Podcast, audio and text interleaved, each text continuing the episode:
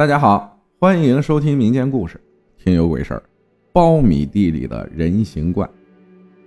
这个故事听我妈妈给我讲的，说是她小时候啊，同村一个身材不高的老婆婆身上发生的事儿，有好多年了。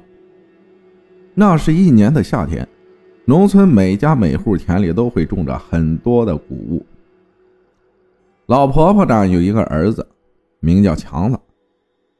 生的是一米九的大高个，身材魁梧，娘儿俩呢相依为命。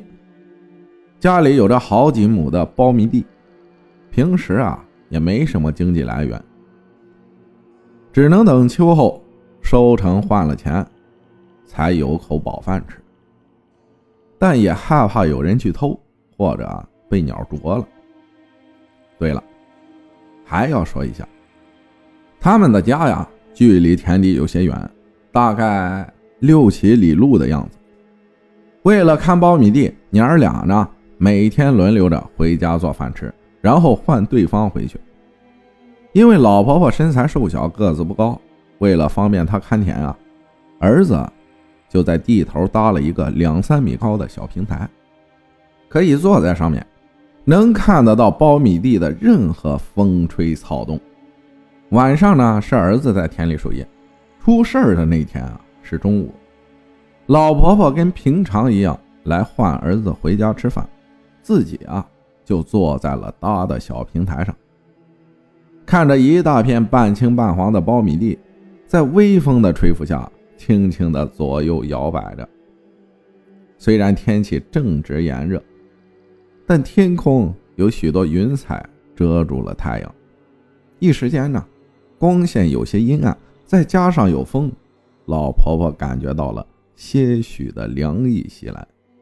就在这时，老婆婆发现了异样，在苞米地里，距离自己不到十米的一小片地方，有很大的动静，像是有人在那里来回活动，弄得苞米杆不停的沙沙作响。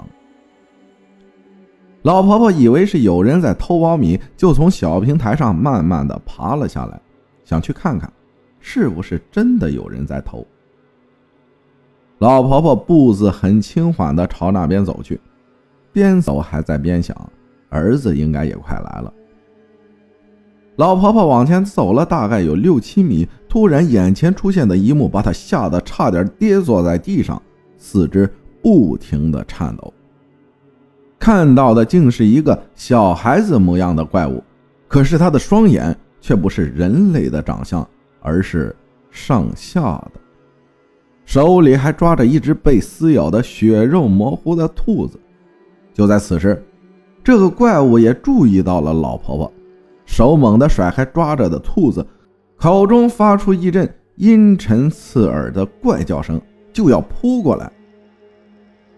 伸手抓向老婆婆，老婆婆整个魂儿都要飞了，拼了命的往回狂奔。但是因为老婆婆不高，步子也小，跑不快。还好这时老婆婆听到了强子的喊声，她也不停的喊着儿子的名字：“强子，强子。”强子也听到了母亲的呼喊，冲进了苞米地，没跑几步就看到了母亲。老婆婆也看到了强子，但因为受了惊吓，又一路狂奔，劳累过度，就昏倒在了强子身边。强子把母亲背回家后，老婆婆就病了。强子是非常生气，于是就拿着农村那种放羊人用的很长的鞭子，到田里对着苞米地又打又骂。鞭子的响声。在空旷的田地上空不停的回荡。他想把怪物找出来，但望了望自家的苞米地，还是忍了回去。回去后，强子在自家供奉的菩萨面前祈求保佑母亲平安。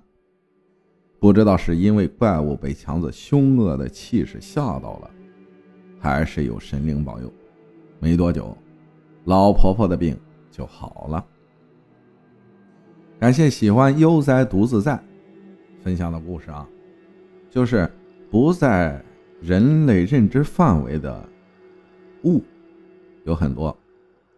我们这儿有一句老话，就是传下来了，就是“牛生麒麟，猪生笨”。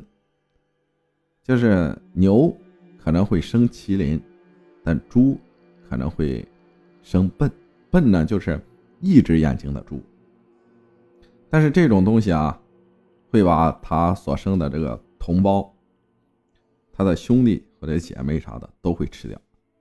猪生出来的一只眼的这个。嗯，见到过，尖尖的嘴巴，但是活不时间长。牛生麒麟这个是真没见过。